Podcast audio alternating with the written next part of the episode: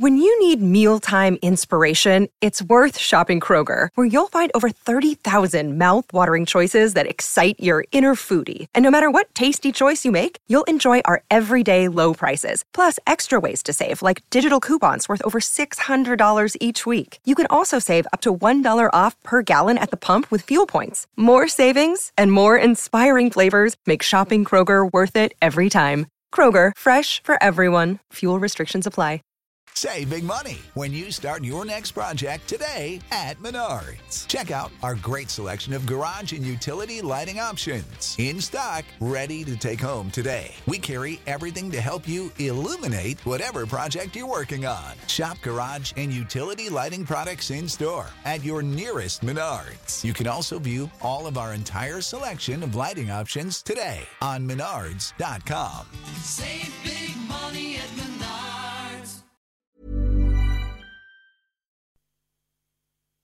They were arrogant young men that had a mission, and they were going to blow the rock scene to pieces in Dublin at the time. These guys were totally aggro. You know what I mean? They were real angry young men. They were dressed as heavy rockers. I mean, they, and they knew where they were going. You know what I mean? Nobody was doing rock bands at the time. Nobody was doing rock music at the time. They were going to be the first band to bring it into Ireland, big time. This is a raw rock band, never seen in Ireland before. Animals.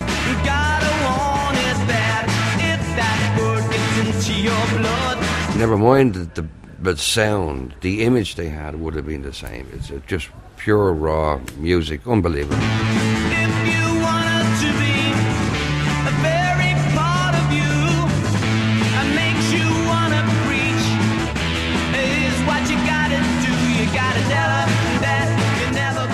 It's 1967. The band is The Movement. Tell Her reached number one that year.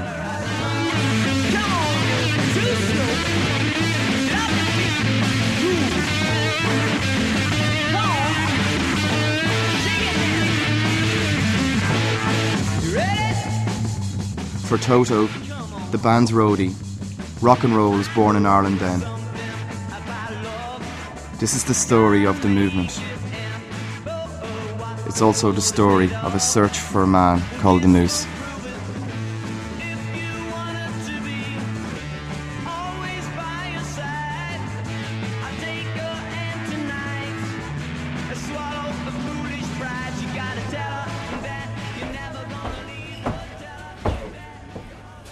How you doing, kid? Toto, is it? That's me. Uh, you were the roadie with the movement. Yeah. Sit yourself down. Yeah, no problem. I was a raw 15, 16 year old kid, uh, still at school. Had a couple of evening jobs, part time jobs, that type of thing, and uh, trying to pay my way through college and things like that. I was at secondary school at the time, so I was I was kind of a rebel, you know. I was kind of a, a rocker rather than a mod or a neatly dressed guy because you have to understand the show bands were the big thing at the time. Everyone was around, everybody went around in suits and things like that, and clean cut image. You know what I mean? Ireland was a very Catholic, holy place at the time. You know, so I was a rebel. I was fascinated by rock music. You know what I mean? So I sauntered down to the Club of Go Go. That was one of the main clubs in Dublin at the time. So I sauntered down there, and uh, we were just in there that night. The boys come on, I think, at half nine, about quarter to ten. The maximum crowd you could hold in the Club of Go Gym was between five and six hundred people. It might have been more, but that was about my estimation of it as a bloke. You know what I mean? That's actually basically what it was, a cellar, a wine cellar. And uh, so it was packed to capacity, so there was no proper ventilation, there was no nothing, no fire exits, exits nothing. It was just everybody cramped into a one little place. The boys come on. They used to start off with a number, I think, Gloria.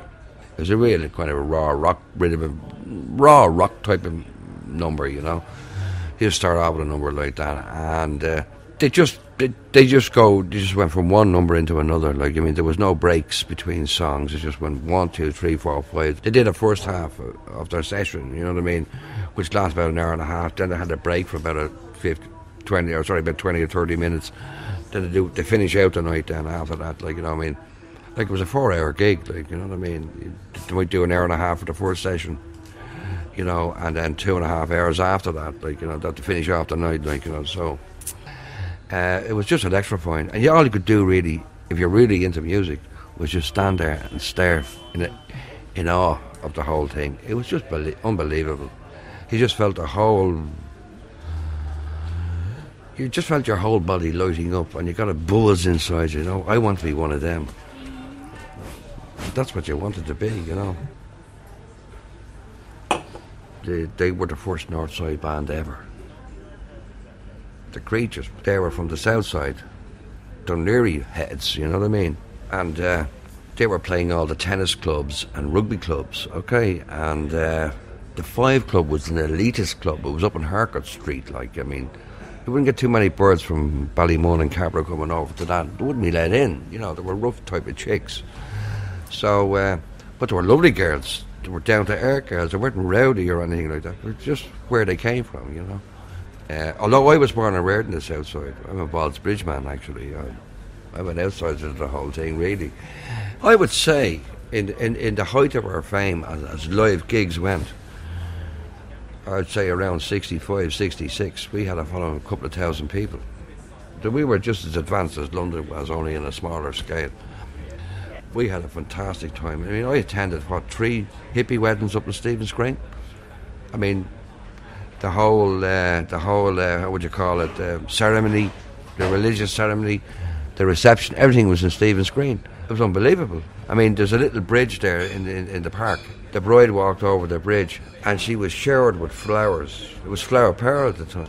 It was just pure love and excitement. It was a fantastic just drift. You were just like, it was just like you were in another planet, drifting through life. I mean, the, the, the six or seven years I spent with the movement just went like that, just so quick. For yourself, though, was uh, were things like ever since as exciting as that period when you were? No. Short answer. Could you give us a bit longer than that? No, not really. There's no, nothing compared. I have dreams about that period. Now, even as a 57 year, 58 year old guy. Fantastic. I would do it all again a million times over. I don't care how I blew the money, what I wasted money, how I could have had a million houses. Doesn't matter. Made lots of money. No. You had to feel it, you had to live that. Fantastic. Fantastic time. Toto gave me Pat Quigley, the bass player's phone number. He used to play the guitar with an old penny. We arranged to meet. I was on my own in the house and I was loud rehearsing and the man said, Would you cut that down? I said, "Ma, I have to keep it loud, you know, I have to get the idea of it, you know.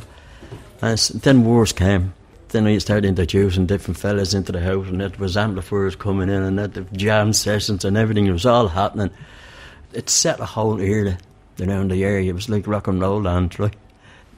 You know, we were sitting around, tromping around with names and I came up with that name. We were trying to get a decent name uh, something that'd be sort of wouldn't be too heavy and wouldn't be you could sort of swing between two lines, you know. Nothing that wouldn't be poppy, you know. And but it, it, it worked. The name, you know, as you know yourself, the name is very important, and uh, it, it sort of worked and it took off and never looked back since. You know, I, I, and like even to this day, and this is well, thirty years after, the only guy we had we haven't met is uh, Moose. And to this day, I still don't know his name. Just called him Moose. He was the rhythm guitar player. And, and the, the Dave Kearney, when he was there, he, the last I heard of him, he went to Canada. We actually broke. Um, the show bands had a grip on the, and what was you know was popular radio plays, and we broke that one. And then when we broke it, other bands came in on it. So we set the pattern. John got poached with the show bands, so he left. And when he left, the soul went out of the band. It was uh, out it was uh, Alan, Alan, uh, myself, Dave Carney. When he was there, the Moose they left. Dave Carney got poached to into a show band. Uh, Moose gave up, disillusioned, I suppose. But that left Alan and myself, and it, it took its toll on me. It took its toll on Alan. Alan was nearer to death than I was. I mean, there was a time now I could drink 30 damn pints. No bother. And go home sober. After 30 know, I don't think it's something to be proud of. Thunder will tell you that and Tony will tell you that. If I drink about six now and had it, it's all over, you know. I'm not even supposed to drink. Because I got a liver transplant. And I was lucky. Alan and myself were jemmied that um, we ended up with the same guy, Dr. Crowe, Professor Crowe, and he saved us. Now, I ended up getting a transplant. It was through him because he used to follow the band. She's how back again to the movement, isn't it? He used to follow the band, and um, he thought we were great. And he said, I thought, like when I went in the first time, I said, when I see you're not matter, I said, I thought I knew your face. It didn't look too good. I thought I knew you. He said, Turner was in before me. He says, me sorry kick is downstairs. Mr. Quigley. He's downstairs. Yeah, and so he, next, I'll come up. How you, Doc? I knew, I knew you, he says. I knew, I knew you. You and that other fella. The two of yous, the movement. I knew, I knew your face. Actually, the hazards of rock and roll. Look at the state of the two. Listen, you used to be our fan, now we're your bloody fan, didn't we? you know? He probably was laughing. He says, just look at you, yeah, you're very bad. Took a few weeks till the right came in, and about six, seven months. In and out there, God, you live. Like Alan, Alan, uh, he didn't didn't need a liver. All he has to do is lay down have the gargle a bit. You know, same as I do it now, but I mean, that, that was us two in that band. It's a different way, it's, it, it's different world. It's, it's totally different world. It's not like a nine to five or anything like that, you know. It's you start to living in a different zone, you know. It's fantasy land, and then when it comes crumbling down, when you get back to reality, like going back to reality now, and I can't understand it. I can't accept. When I'm driving a stupid taxi now, Jesus, and I hate it. As a man says, you plod your own venture, and you took it from there, and whatever way it ends, it ends. Johnny Farrell now is a businessman, and he comes over and we bump into each other now and then. We have an old jar, an old yap, and we always talking about the old times. And when I bump into Thunder, then, then we all seem to end up in the same, up in Doyle's corner there. He, he's living in Cork. I don't, and he plays up here in Dublin with a band, some Dublin pop group or something. Dave Carney, the last I heard of Dave Carney, in Canada. Moose is driving a taxi, and I don't know where he lives, and I still don't know his second name. After years of playing with the guy.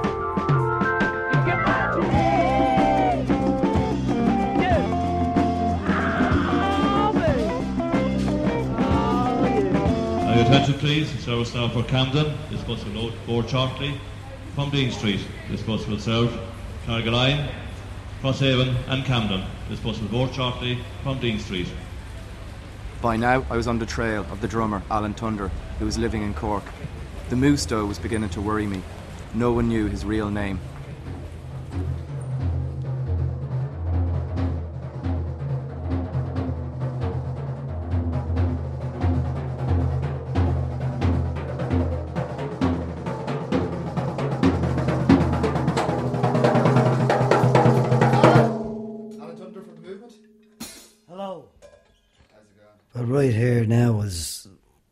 First drum kit that began with me from the early days in the movement. And they're still with me. And it's really it's part of the movement history. Every time I look at the drum kit, it transports me back to the movement. I love them. Monday night when my father came in from work, I was upstairs in my bedroom. He was after been talking to my mother, and he said, Alan, I said I really want to be music. That's when he said to me, if you're going to do it, you do it right. We get you the drums, and you go to the School of Music. Now the drums they bought me at the time were in, were in. They were called Trixon, and at that time the Trixon cost me, in the sixties, three hundred quid, just for the drums. So that was a lot of money. But not only that, my mother and father, I appreciated them. The second time around that my mother and father actually had to buy them on the HP. That was when it all started. With them drums, that enabled me to play with the movement. They were stage kit. they were a real kit of drums. And Did they- the, did the movement come to you, or did you go to them? well, it was actually John Farrell came to me. They sacked their drummer and I got the gig. Obviously, I took it. I mean, no room for sentiment in the music game. As I said, from the first gig on, was magic. I never just wanted to be sitting in the back and an, another moody drummer. That wasn't me. This was the extrovert that used to come out on stage. I was quite introvert off stage. So I never just wanted to be a guy sitting in the back, backing a singer. I wanted to be more than that, even though I couldn't sing and I never learned the drum solo. So I eventually came to this conclusion that if you do if you do something or act something, put on a bit of a show for yourself, purely myself. I was supposed to take a drum solo, and they might walk off the stage and let me do it. But instead of doing a drum solo this this night in the Arcadia Ballroom in Cork, the stage is about six foot off the ground, and John Farrell and the lads were walking off the stage for me to do a drum solo. So I just said, well, fuck you, I told you not to do it, and I got me drums, me double killer Ludwig, and I put everything into the stage, off the stage into the crowd. It was pandemonium. And it was brilliant, and people thought that was part of the act, but it wasn't. It was a part of a, a feeling on the night. I mightn't do it again for a week or two. And then all of a sudden, someone say, here goes, I got bored, and I just funny drums into the crowd. It was brilliant, lots of blood and screaming, but it was fantastic. Could you just tell me about when, when John told you he was leaving the band, or how, do you remember the, the moment you found out he was going to the Dreams, or when the kind of the movement was on you? Yeah, John, John uh, went for a drink, and John, John told me he was leaving. He got a he got a good offer that he couldn't refuse off Jim Hand. Like I, I was devastated because I was with John. We were there from the start, from Dingle Road, from the start. So that was a friendship breaking up rather than a member of a band leaving, because we did socialise together. But what's to be, what's to be. It was a very sad time for me. Well, I'm sure the rest of the lads too. But it just wasn't the same. We, we tried our best and it just hit the brick wall. I was with a, band, a man named Joe Cuddy.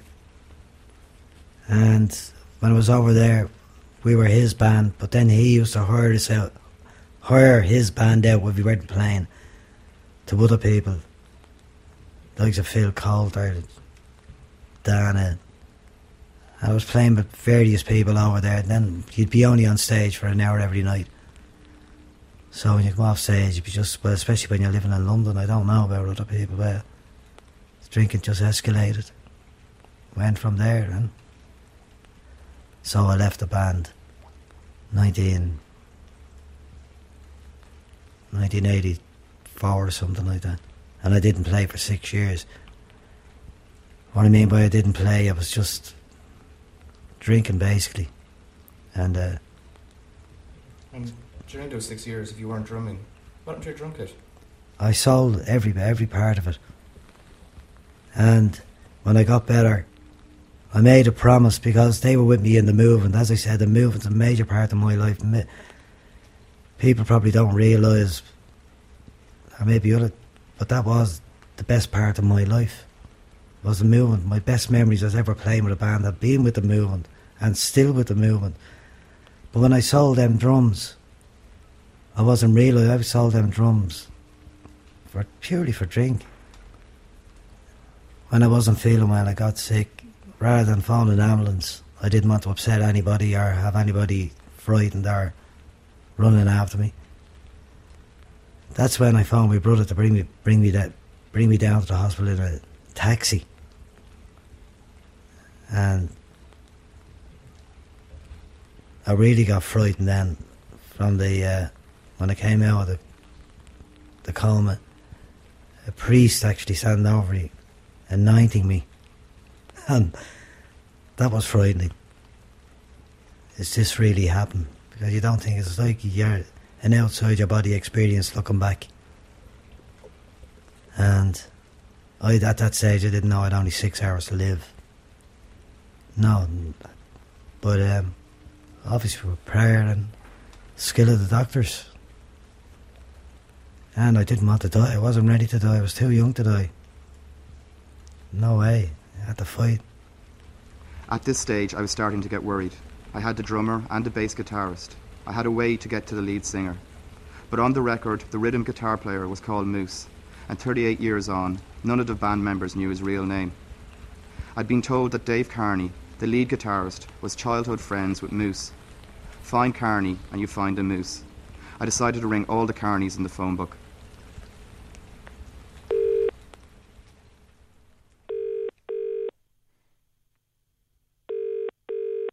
Hello? Hello, is this the Carney household? Yes? Hi, my name's Kieran Cassidy. I'm actually calling from RTE Radio 1.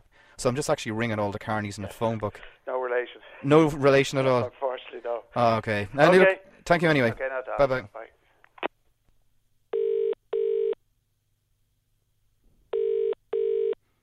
No, not me. Not- Not, uh, no, nobody attached to me. N- no relation, n- no secret No. rock and roll uncle or No, in the co- unfortunately, no. Okay. Well, look, thank you anyway for taking the call. Okay. All the best. Bye bye. No. It doesn't ring any bells. You don't have any family members. Look, thank you anyway. Okay. You're doing it the hard way, I see. I, I very hard way. Come on. All right, take care. Bye bye. Bye.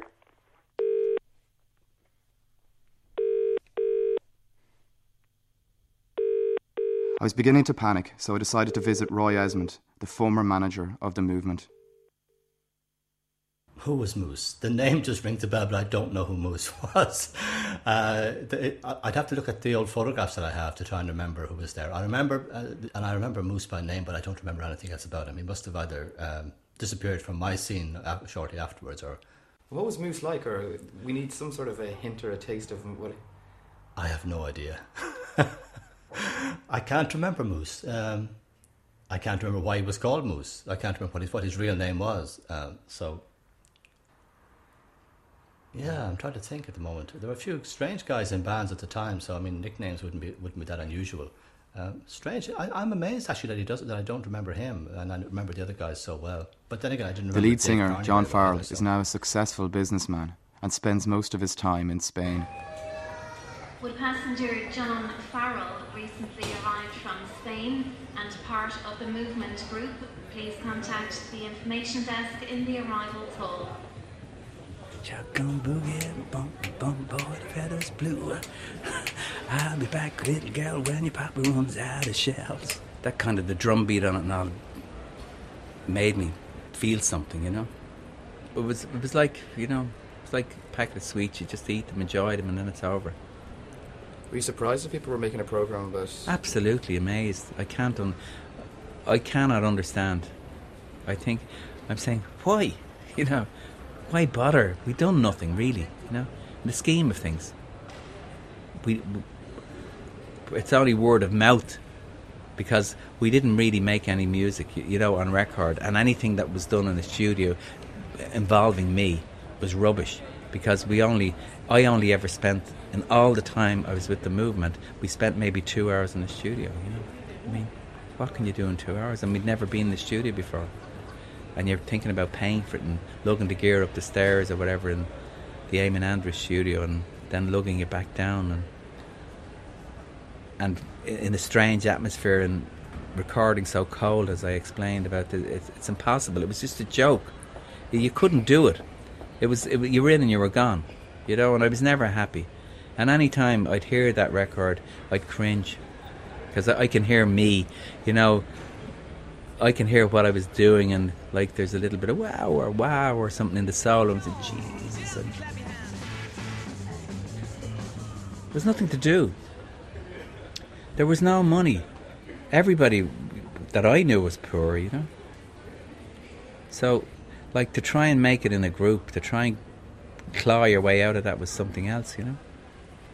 There was there was no chance if, if you got a trade or something that was great. If you knew somebody could get you a job as an electrician or a carpenter or something. But sure, I knew nobody. And the same with Thunder. I don't know what he worked at. Pat was the only one with a decent job, steady job, pensionable job, and he stayed at it, you know. I'd go up with my record player, you know, up, up, up to the bedroom, and I had a chest of drawers. There was, I had how many? Six. There was eight of us slept in the one bedroom. Eight of my brothers, and I had three sisters in another in another bedroom. Eight brothers in one bed. Guys used to sleep down the end of the bed and some people at the top, you know. I was the only one. I had a little single bed of my own in the corner. My mother, I was my mother's favourite. I was the eldest son and she loved me, you know. But I, there was a chest of drawers and I had my record player on it. And I'd save all my records. I mean, waiting for a new whatever to come out, you know, and listening to Luxembourg, you know, late at night.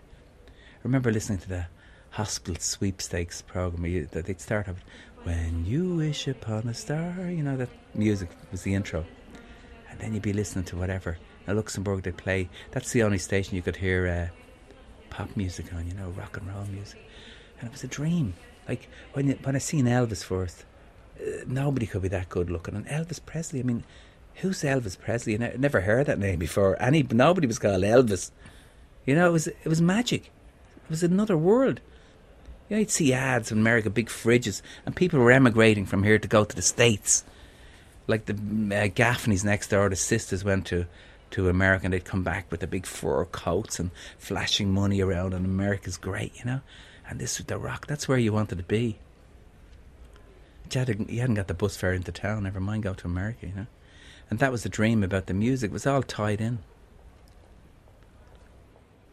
I wasn't into it or dropping pills or smoking dope or whatever. Never appealed to me. I'd have a couple of pints and that would do me, you know.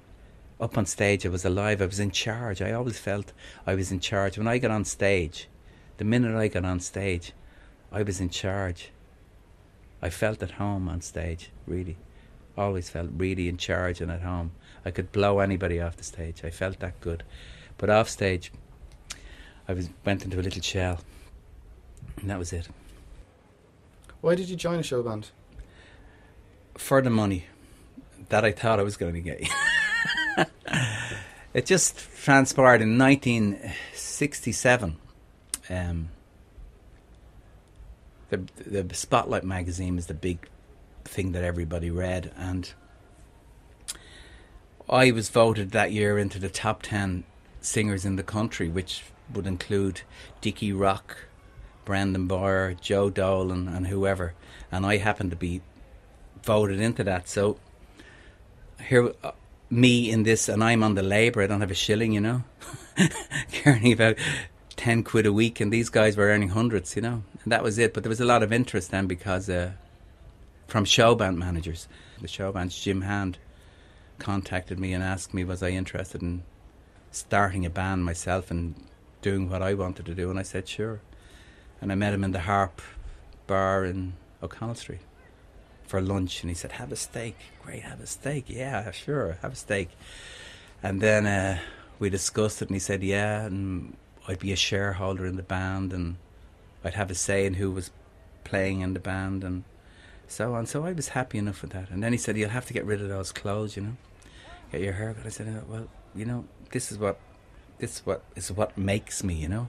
He said, "No, no, you can't." So he said, "Go around to Best's around the corner. I've an account there." He said, "Get two suits." So I hopped off around, around the corner and got two mohair suits, and that was the start of it. Yeah, but I never got my share in the band, and plus I didn't get to pick the people I wanted in the band. You know. Have you ever played any of your children, uh, sons, um, you know, any of your singles? No, I don't have any of my records. I don't have any records. I don't have any scrapbooks, any albums. No, nothing, nothing at all. And did you ever tell them anything about it, or? They know, you know, but I, I never, I never discuss it or never discuss gigging. Nothing. It's strange. I'm probably a strange person. I just, I don't, I never mentioned. Never. T- uh, there has been releases like there was a, a CD released a couple of years ago of the top groups. You know, the top group singles in Ireland, and there were two tracks, movement tracks on it. But sure, I never bought it. And there was a another album out last year, Huckle, what was it, Hucklebuck Shoes and Dance Hall Blues, or something like that, uh, about all the big show band hits, you know. And I have a record on that, but sure, I never bought that either. It doesn't bother me, you know. That's true. Alan's always ring me, you know, we must get back together, but I say yes, I will. I don't think I've seen Alan for maybe the last time I seen Alan, he was very sick. I think he was in the, the Mater Hospital. He was very ill. And the same with Pat. The last time I seen him, he was in the Mater. He was very ill. But um, I don't. I, I don't really see them at all. Very, uh, except like Tony, the roadie would gi- give a ring, you know, and say, "Hello, how's everything? We must get back together," you know. And say, "Yeah, oh, to- yeah, Tony, sure." That's it. The last time I seen Moose, I I was out in the airport. I'd come back from Spain. It's maybe, could be. It's a few, four or five years ago. And I went out to get a taxi, and Moose, Moose was on the first in line for the taxi. And he said, Hello, John, how's it going? I said, How are you, Moose? How are things going and all this business? He says, Oh, you go ahead in the taxi behind. So I went in the taxi behind. That was it, the last time I spoke to him. Sorry. Hey, um, my name's Kieran. I'm from RTE Radio 1. We're trying to do a documentary of tracking down a man who used to drive a taxi and he used to be the nickname The Moose, or Moose. Do you ever remember a Moose? Moose? Moose, yeah. Never out here doing it. I had 43 years at this job. And you've never heard of the Moose? No, but I'd know him if he was if he worked here. I'd know. Okay. I work in this place. There was a chicken run here at the old building over there.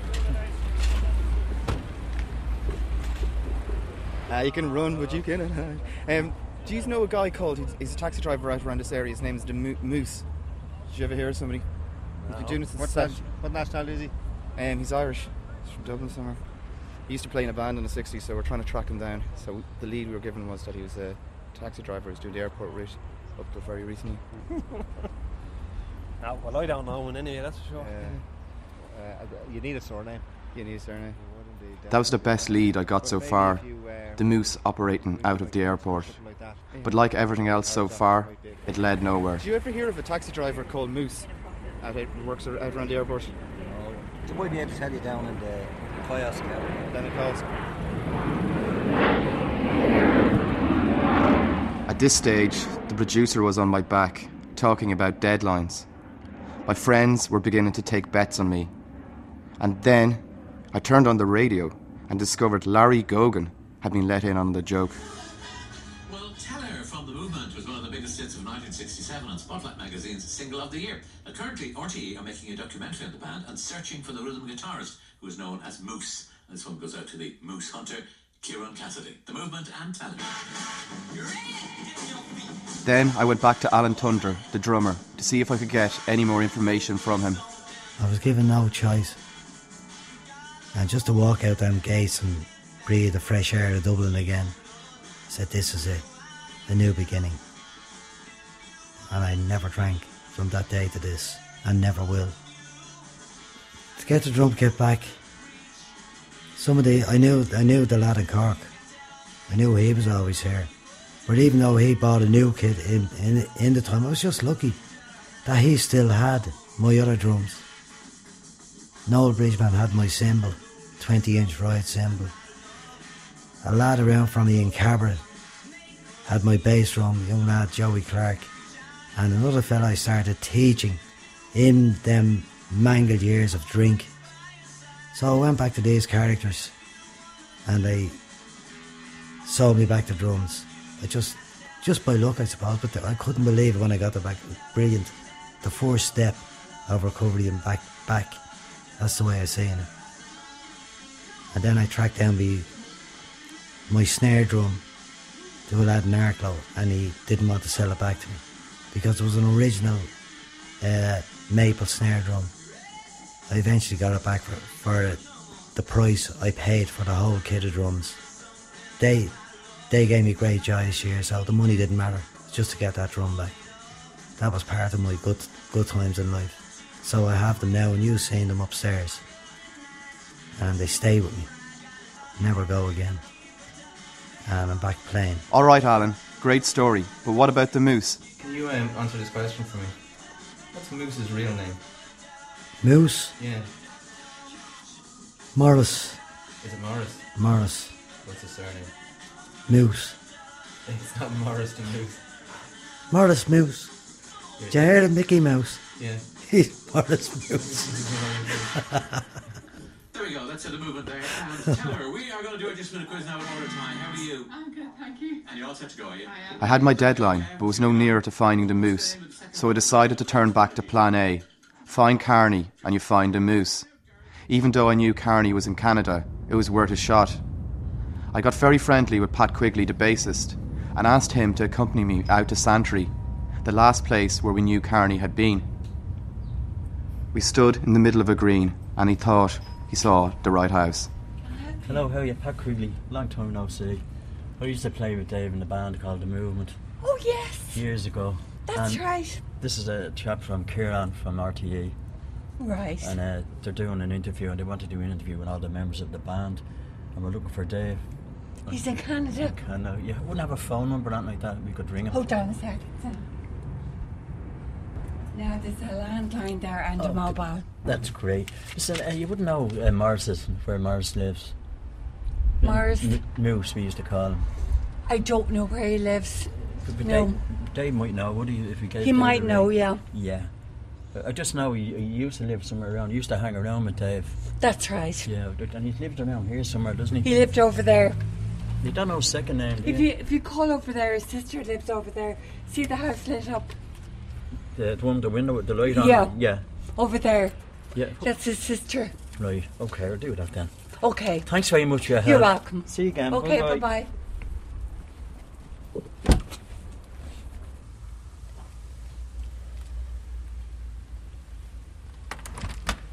Hello, how are you? Uh, Pat Creeley is my name. I'm looking for Morris. Remember Morris used to play the guitar with Dave? Morris Long. Morris Long, yeah. Next door. Is that where he lives? Well, he doesn't live there, but uh, his His sister, sister. lives there. Is it? Okay, thanks very much. All right. Thank you. Cheers, lads. Morris Long. Yeah. There we have it, the moose. Has a name. Hello, how are you? All right, how's it going? Um, could I speak to your mother for a minute? Yeah, Please. well, lads, someone's down there. Hang on, I got another. Okay, thanks.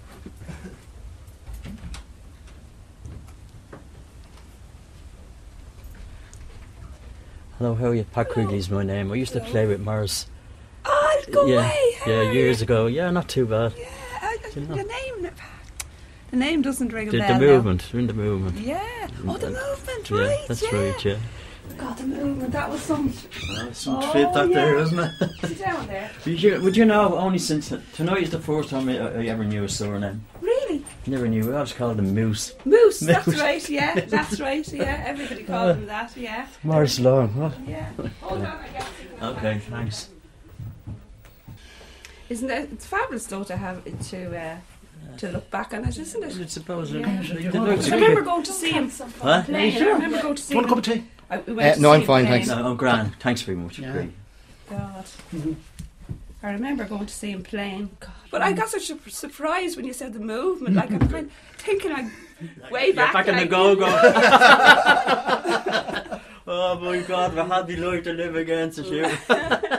When's the show? As we left, Um, with the the problem solved. I had one question Radio. left for Ah, Pat well, Quigley. listen, we'll see you again. Thanks Listen, very much. thanks. Lovely meeting you. I'll take Brought back a lot of memories.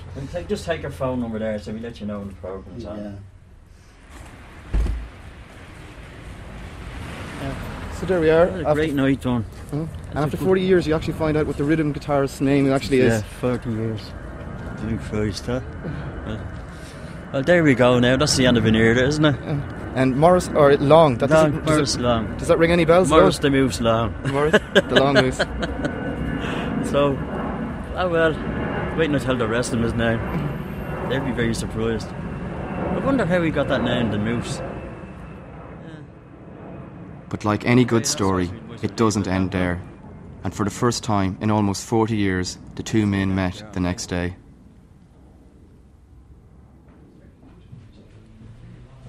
Mr. Pat Quigley, how are you? Moose. How you doing? Buddy. I haven't changed a bit. You still up with Bellalough Gossip? Yeah, don't you start. How are you anyway? Not bad. The last time I met you was about 20 years ago, wasn't it, wasn't it? Yeah, around that there. In Slattery's. Mm.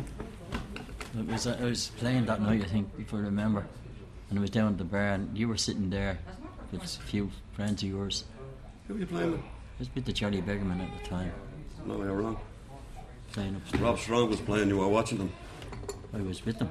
Were you? Yeah, with them. And who are you anyway? So long, was it? 20 years. I'm all right. Yeah, still as mad as a hatter. Are you still working on the Post and Telegraph? No. That we Jack did. What are you doing now? Taxiing. Fair enough. Yeah, taxi driving. Like yourself. It's where that fun, isn't it? This is the That's old man's mound, isn't it? That's sad. That's sad. Yeah. And everybody would have just called you the Moose. 'Cause Mhm. I saw a record sleeve. Mr. Moose. Mr. Moose. But I actually saw a record sleeve where you're down as just as Moose. That's it. Mm.